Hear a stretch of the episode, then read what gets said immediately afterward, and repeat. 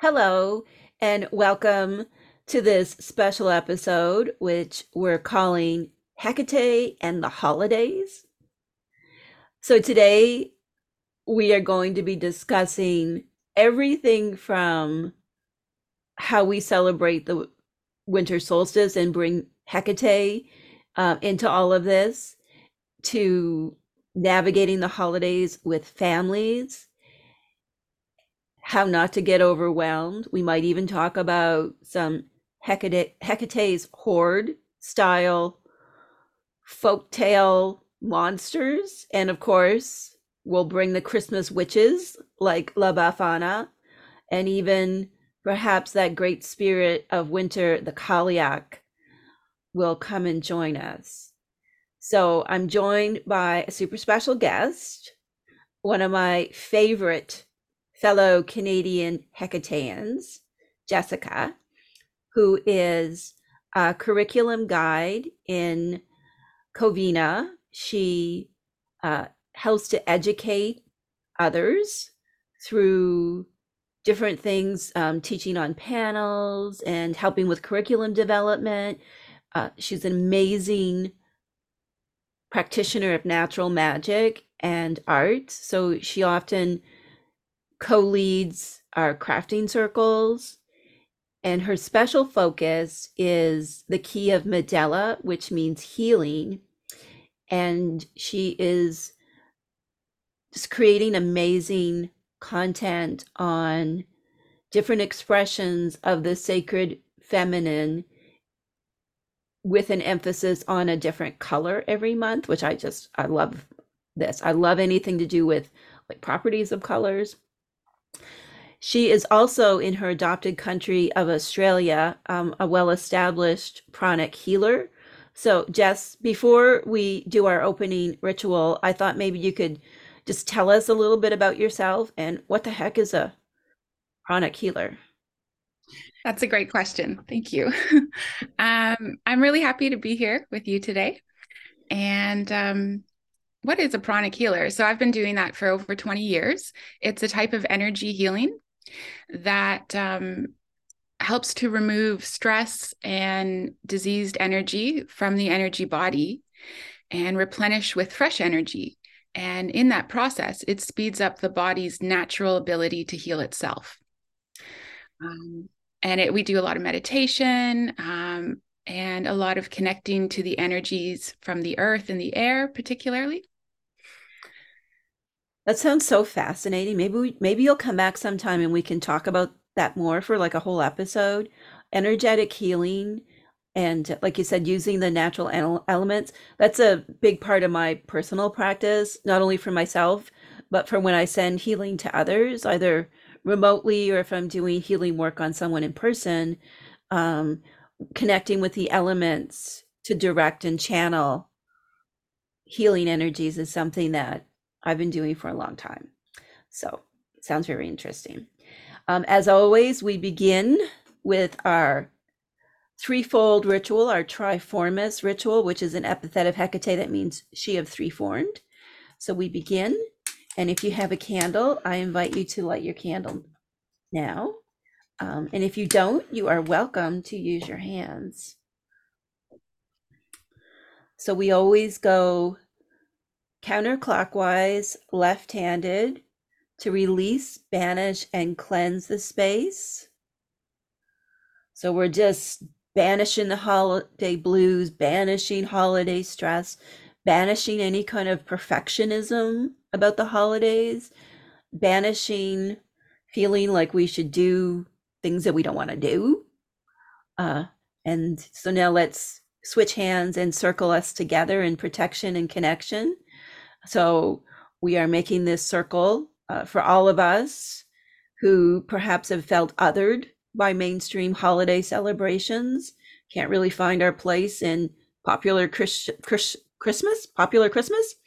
Um, And we're all coming together to see that we are indeed not alone, that there are many who perhaps have a hard time with the holidays. And we thought that putting Hecate in the holidays might make us feel a little bit better So I have our invocation ready to read. Um, this is the winter solstice prayer to Hecate. Hail Hecate Chthona, queen of the underworld, who heard Persephone when no one else did. Hail Hecate Propolos, queen of the middle world, who guided Persephone back to the earth, creating the seasons. Hail Hecate Sotera, queen of the upper world, return to us as the wheel of the year turns. We honor you on the darkest day of the year. We honor you as the one who returns the sun. We honor you on the winter solstice. As you guided Persephone, deliver us from the darkness. Hail Hecate. I wrote that, I wrote that so long ago. Sometimes when I like run around, you know, like imagine me if this was a physical library instead of my computer, I feel like, oh, look what I found in the back shelf. Um, so that's definitely one from a long time ago. So Hecate and the holidays.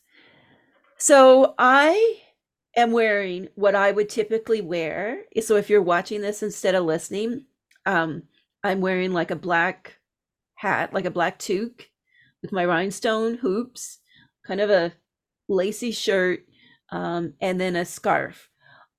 So right from the get-go, if I were to go to like a more mainstream holiday party and I showed up like this, like I don't own one of those Christmas sweaters.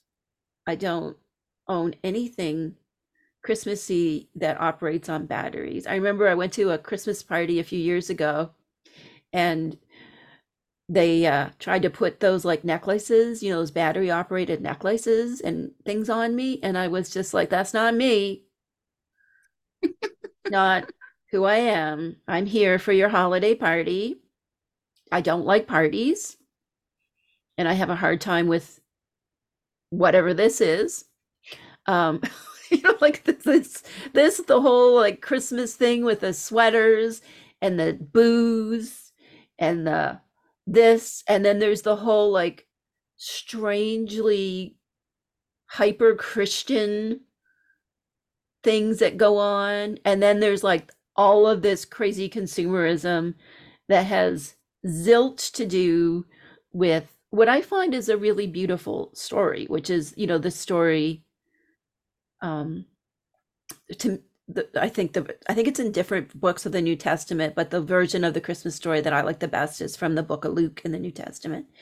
Um, and, you know, it's a really beautiful story about Mary, who was called, was a Kore, like Persephone. She was a maiden who was mm-hmm. called by God to do some crazy things, like our Persephone. Um, and then followed, you know, like the the will of God, and did all these things and brought the Son of God, like brought the light back into the world through the birth of Jesus. And then of course, like the shepherds came, and then the magicians came, and Jesus grew up to be kind of like this healer, um, feminist, queer magician guy. So I don't have any problems with the story of Jesus, as, you know, like in different versions of the Bible. And I certainly really have an interest in Mary. I would say, like, when I was a kid, Jessica, I don't think you know this about me. As good as we know each other, I don't think you know this about me. When I was really little, I went to Catholic kindergarten and became enamored with Mary because I had never... So wow. My family went to the Pentecostal church. There was no Mary in the Pentecostal church. Like you rolled her out for the Christmas pageant. You know what I mean? Like she's like, I get to put Jesus in the manger, and that's the end of what I do for the whole Pentecostal church.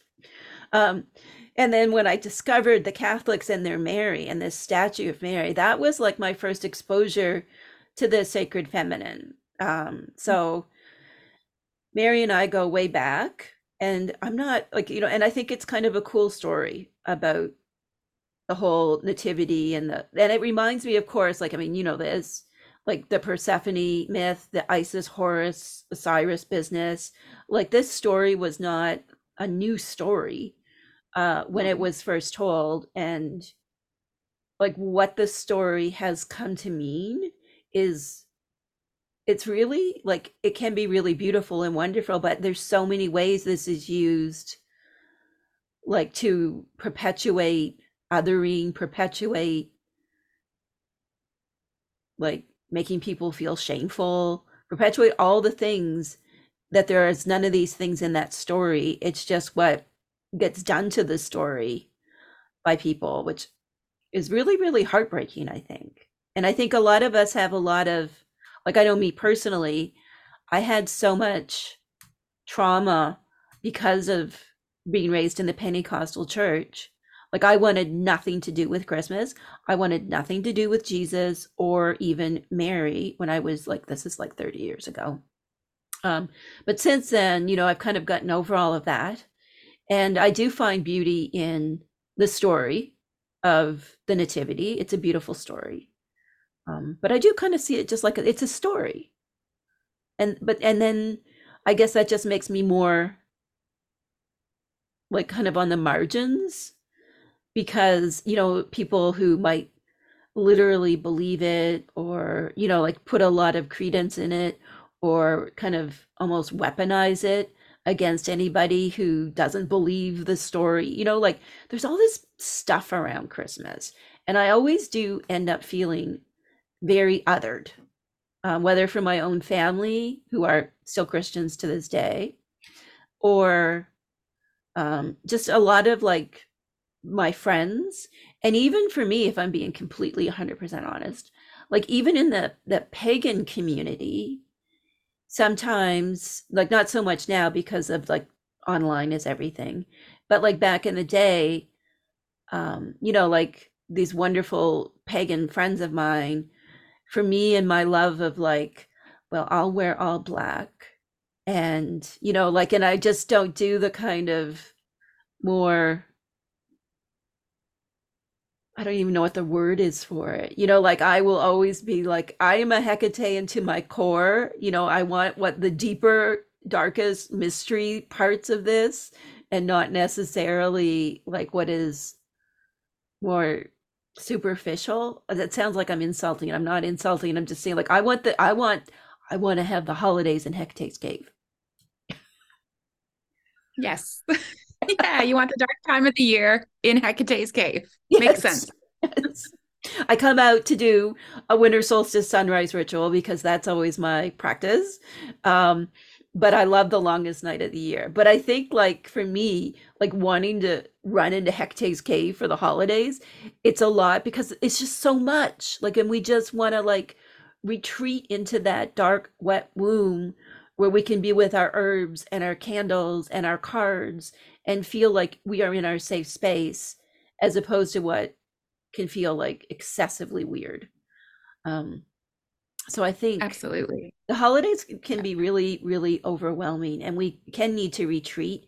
And this is definitely the temple of good enough here at Keeping Your Keys and Covina. You are good, you are enough, and take really good care of yourself and do what you need to do Um, to navigate the holidays and like learn to say no. I think Hecate is like a goddess of boundaries, both in this Absolutely. sense, like there's some ancient, you know, like her her um, statues were put like on the periphery and at crossroads and whatnot to kind of watch over things. So there is like some kind of historical origin to this, but the modern sense of boundaries, I don't know.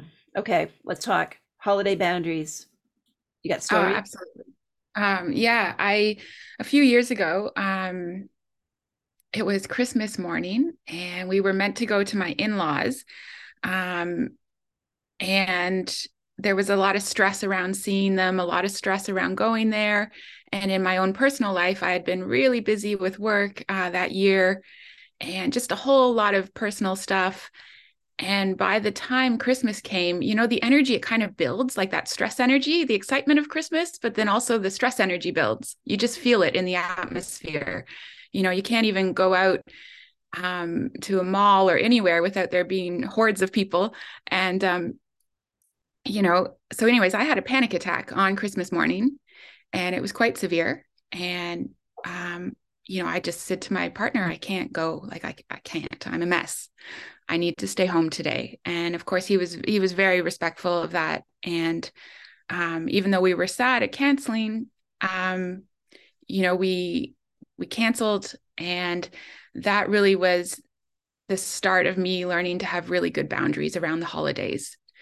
And, um, I don't think my in-laws really understood why we canceled, even though I tried to explain, which made it more difficult, but that's okay because I did what I had to do. You know, I just couldn't go that day. Um, and now when we do have Christmas stuff, um, I'm very particular about exactly what we're going to do, how far we're going to go, how long we're going to stay. You know, I'll put all those into place uh, ahead of time. So we'll have a discussion like, okay, this many hours. And if I need to leave early, I'll give you the signal, you know, there's a yep. signal.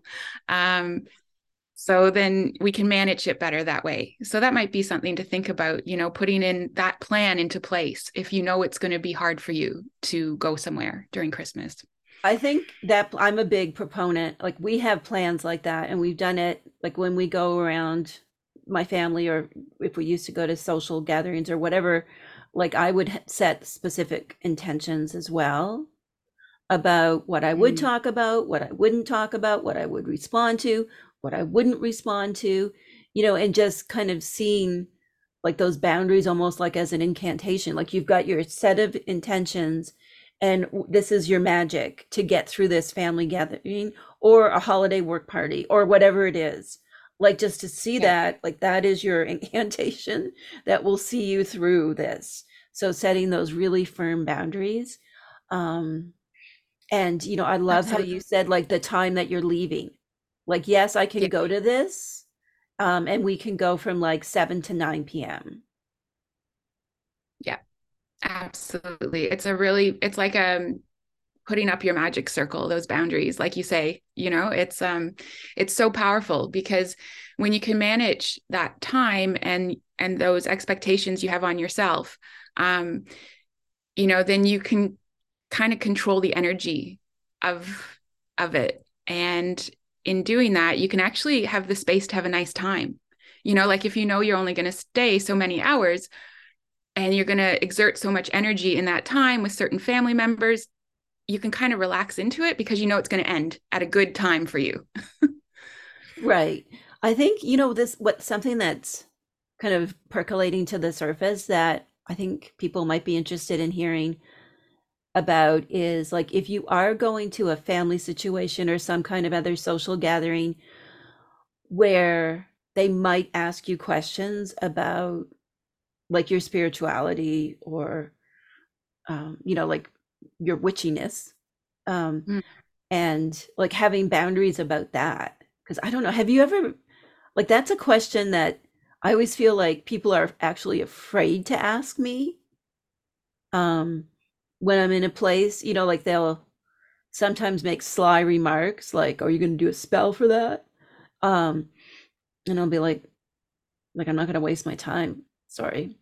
Um, so I think that's like, how do you navigate that? And I would say like, when it comes to the holidays, like it's not the time for doing things that are really risky, that feel unsafe for you. Yeah. Because it's already so much, right? So if you've got to go and do family things or work things or social things, and it's feeling like a lot, adding to that the expectation that you are somehow obligated to tell anybody about anything about yourself. Like you're not. Um, you know, Hecate is a goddess of boundaries. So, you know, set that boundary, like, I don't need to self-disclose here, which I think is such, that's been such a saving grace for me. Like, I don't owe, the, owe these people anything. Like, there is a place where I feel safe and nourished, and that's where I let out more of me. Mm-hmm. I don't need to to do that in this space where people might be really critical or really curious, or this bizarre thing that happens to me sometimes in social situations, or people are kind of like, they're interested. It's almost like, I don't know how to even, I can never think of what to call this. It's like, you're the witch in the room, and isn't that cool? Like, you're so cool. So it's almost like the opposite of being criticized. It's like you're being pedestalized as being like this cool creature, instead of just being like a person at a place doing a thing. Um, so there is, I do have that episode called Being the Witch in the Room that gets more into all of this business. If you're wondering about how you're going to navigate all of this, like if you've had changes in the past year, maybe this is, you're just discovering Hecate and witchcraft, and you know, you're not sure how this is going to go over. I always say, just, you know, keep yourself safe.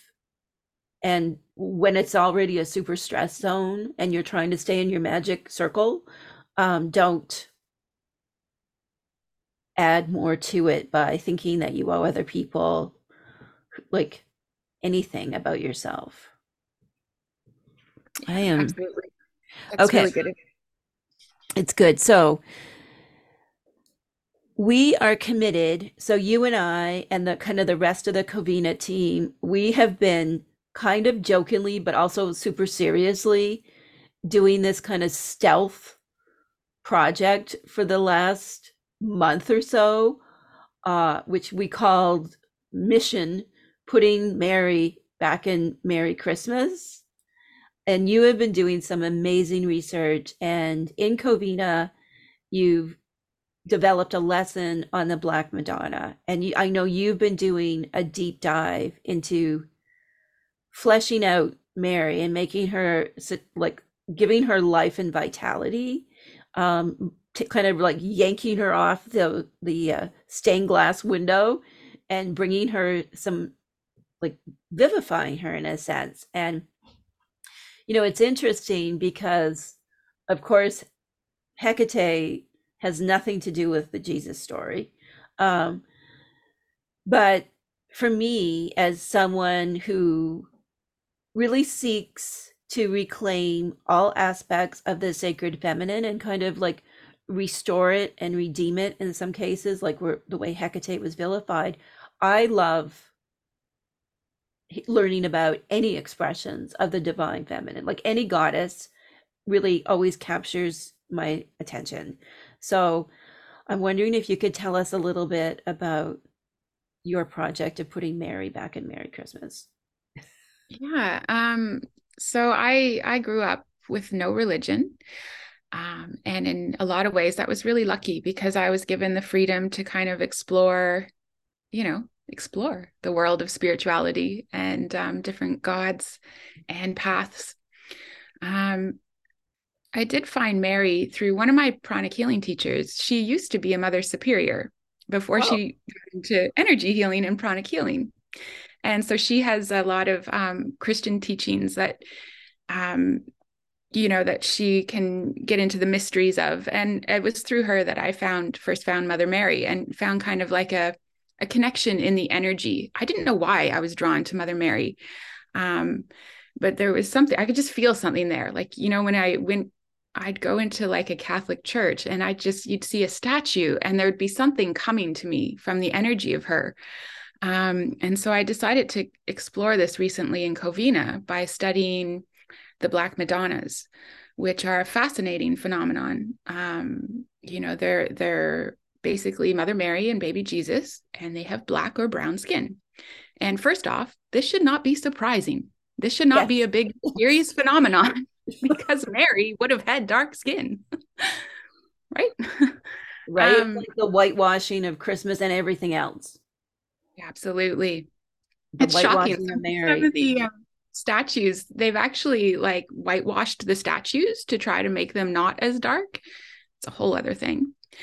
Um, so there's this really beautiful lineage, you know, of the great mother goddess and her energy. And when you study the Black Madonnas, you see that the shrines and the churches that were built to honor them are often on places that used to be temples to other goddesses like Persephone, um, and, and Venus. And um, there's just such a history of that continuation of the energy of the great mother. And, you know, that energy had to go somewhere. Like the um, people, you, you have to remember too, you know, two thousand years ago, we were much more rural. You know, we lived in the countryside much more than in cities. And so when you change suddenly the religions, it doesn't change overnight. And so that energy continues. And, you know, the Black Madonnas, oh, they're amazing. They each have their own. I, and I, I like to call them the Black Madonnas with an S, because there's heaps of them, and they each have their own incredible story and history. And, um, you know, with protecting people, you know, there's tales of the Black Madonnas preventing um, different armies from coming into places, um, protecting children from being, you know, taken. There's a story of one uh, Black Madonna who she protected kids that were taken by the Nazis. Um, I mean, they're really beautiful stories, and of healing, you know, so much. The Black Madonna in Częstochowa, when you go there, apparently the walls are filled of like crutches and, you know, all these things that people have given up because they were healed when they went there. So there's just all these mysteries, and there's so many threads, so many exciting threads when it comes to the Black Madonnas. There's these, you know, tales that link up with the Knights Templar, with the Camino de Santiago, um, you know, and all the, the um, pilgrimage trails. Um, so they're just fascinating. And I love, I love how they've carried the energy of the Dark Mother. And, you know, in some ways, they're just so much more authentic than the White Mary.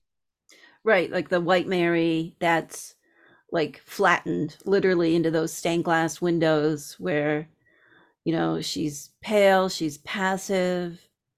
Um, and so this is like a, a Mary that is really connected to, like you said, the Great Mother, and having like those those darker aspects, both in terms of skin tone, which is more historically accurate, but also in terms of like the modern use of the word dark goddess or dark mother, which is often used to describe like Hecate and other goddesses um, that are that kind of have the power of creation and destruction.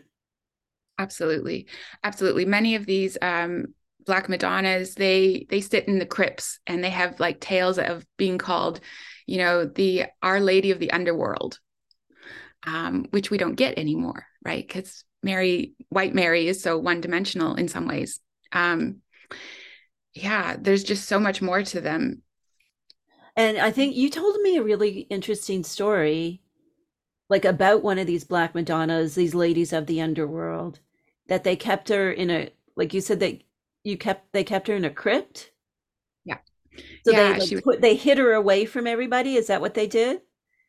Oh, there's been all kinds of stuff. There's been ones that were kept in crypts where people could go and visit. There's been ones that were hidden away. There's um, ones that were hidden in caves, um, and to prevent people from destroying them. There's Black Madonnas who've been burned at the stake. There's Black Madonnas who were held for ransom. I mean, like they have stories like people would, you know, like it's, it's incredible. Um, the history of the Black Madonnas.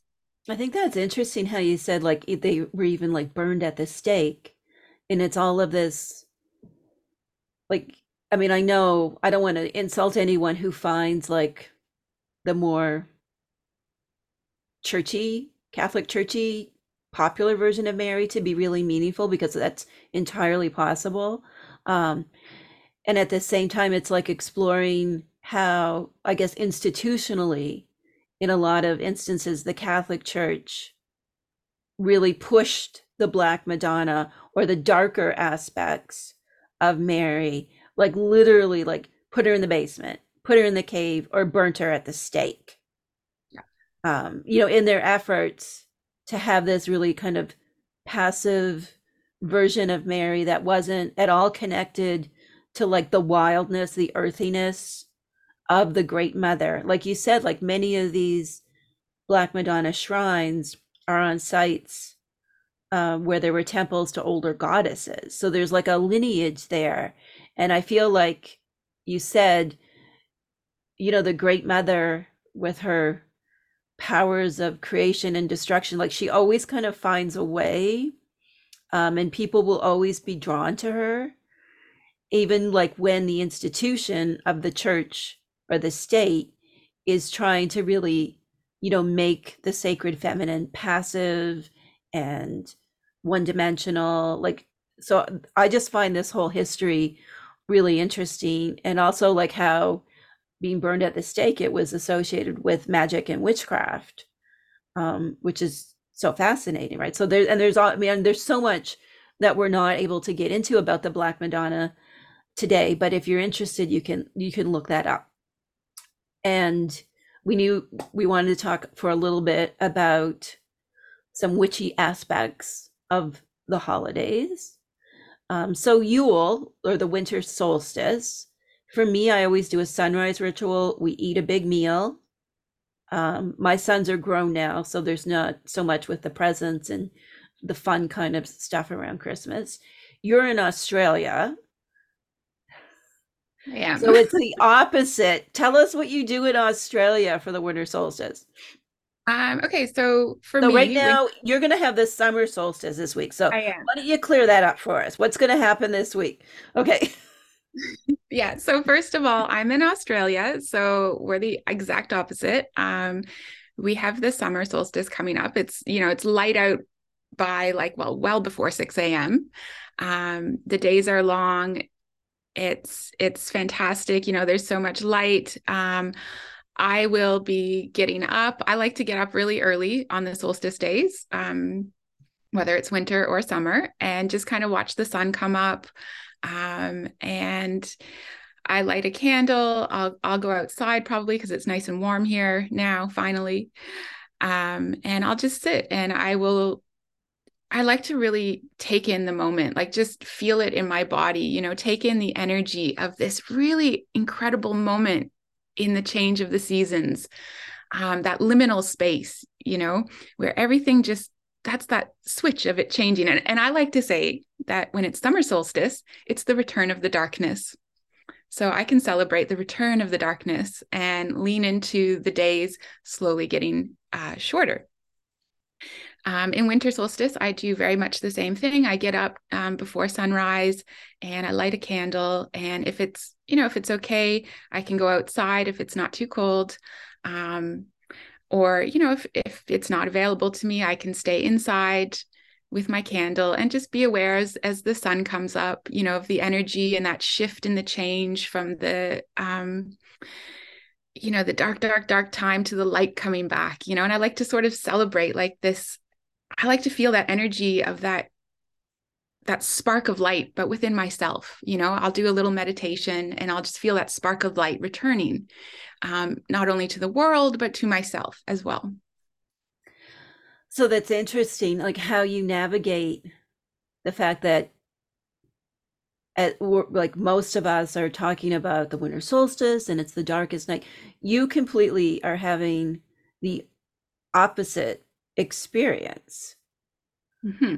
It's, it's so interesting. Um, and, you know, like my mind is just kind of like, you can't have Christmas like in the summer, um, though we've had Christmas as a family down south before, but it, it's just so fascinating to me. I don't know, I always get so fascinated by the wheel of the year and by the seasons and how things are so different in different parts of the planet. Like, to me, that is like Anima Mundi, the soul of the world kind of aspect of Hecate, like how beautiful our world is. Like, you know, we were talking a lot about how the holidays, wherever you are, can be stressful because of social demands or family demands or consumerism. Like there's so much that can go on. So if you can find, whether you're down under and it's the summer solstice, or if you're up here in the northern hemisphere and it's the winter solstice, I think just being able to find a little piece of quiet, you know what I mean? That you can just connect to the seasons, um, and Can, and just feel that, like the awe of the seasonal shifts, you know, and, and disconnect from all that other business. So we did want to mention a little bit about some of our beloved Christmas witches, like La Befana, the, the Italian Christmas witch who brings presents and is quite lovely. But then there's like the scary ones who eat children as well, like Grýla, I think. We've got the Covina librarian here with us behind the scenes today. I think Grýla, I've got Grýla right. Cal, we're called our Covina librarian, aka the Kaliak herself, is here with us. Grýla. Hello. Um, hi. So it's Grýla. Did I say that right? It is um, actually, um, you know what? I got lost uh, looking at the Yule Cat, the scary monster Yule Cat. Oh, you're looking at the Yule Cat. Well, we think it's Grýla. Okay, Frau Holle mm-hmm. from Germany. We know about Frau Holle. So there are lots of Christmas witches that you can study, and then there's all the the amazing monsters like Krampus. Jessica, are you familiar with the Krampus?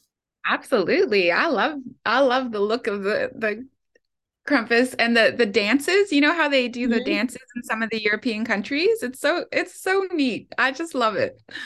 So, you know, like, and that puts me to mind of like Hecate's Horde, which is like this idea that all the restless spirits, um, some good, some quite nefarious, um, are watched over by Hecate. So like the Krampus, and what are you talking about? Librarian, librarian and cats that eat people?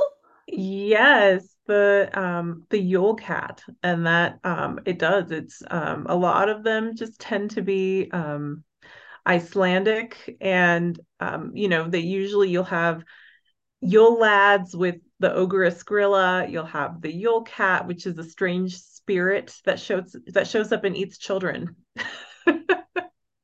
Which, you know, it's like the um what is it the Empusae, which that they were historically associated, they were mythological creatures, spirits, who were like restless women who ate children that were very much associated with Hecate. So it's like in that same kind of vein.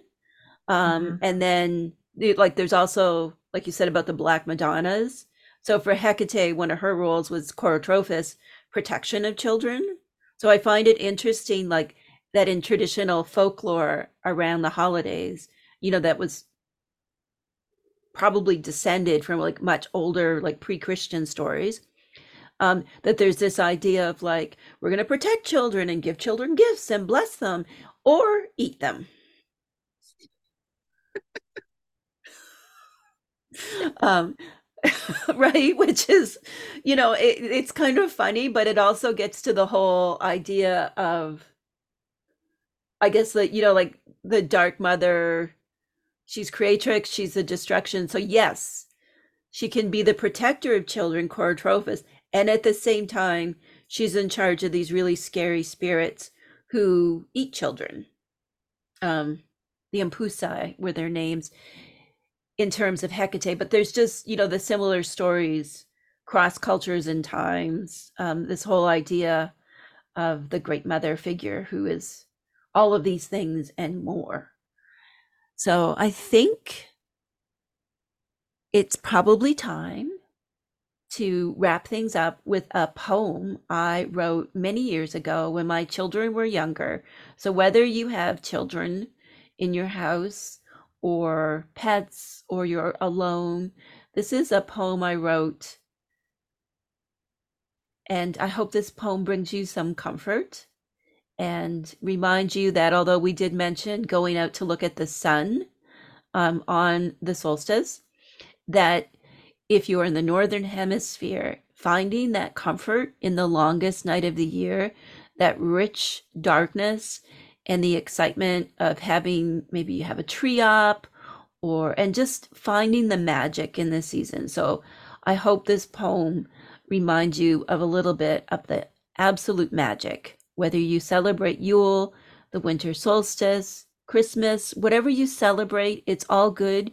You do what is beautiful and nourishing to you.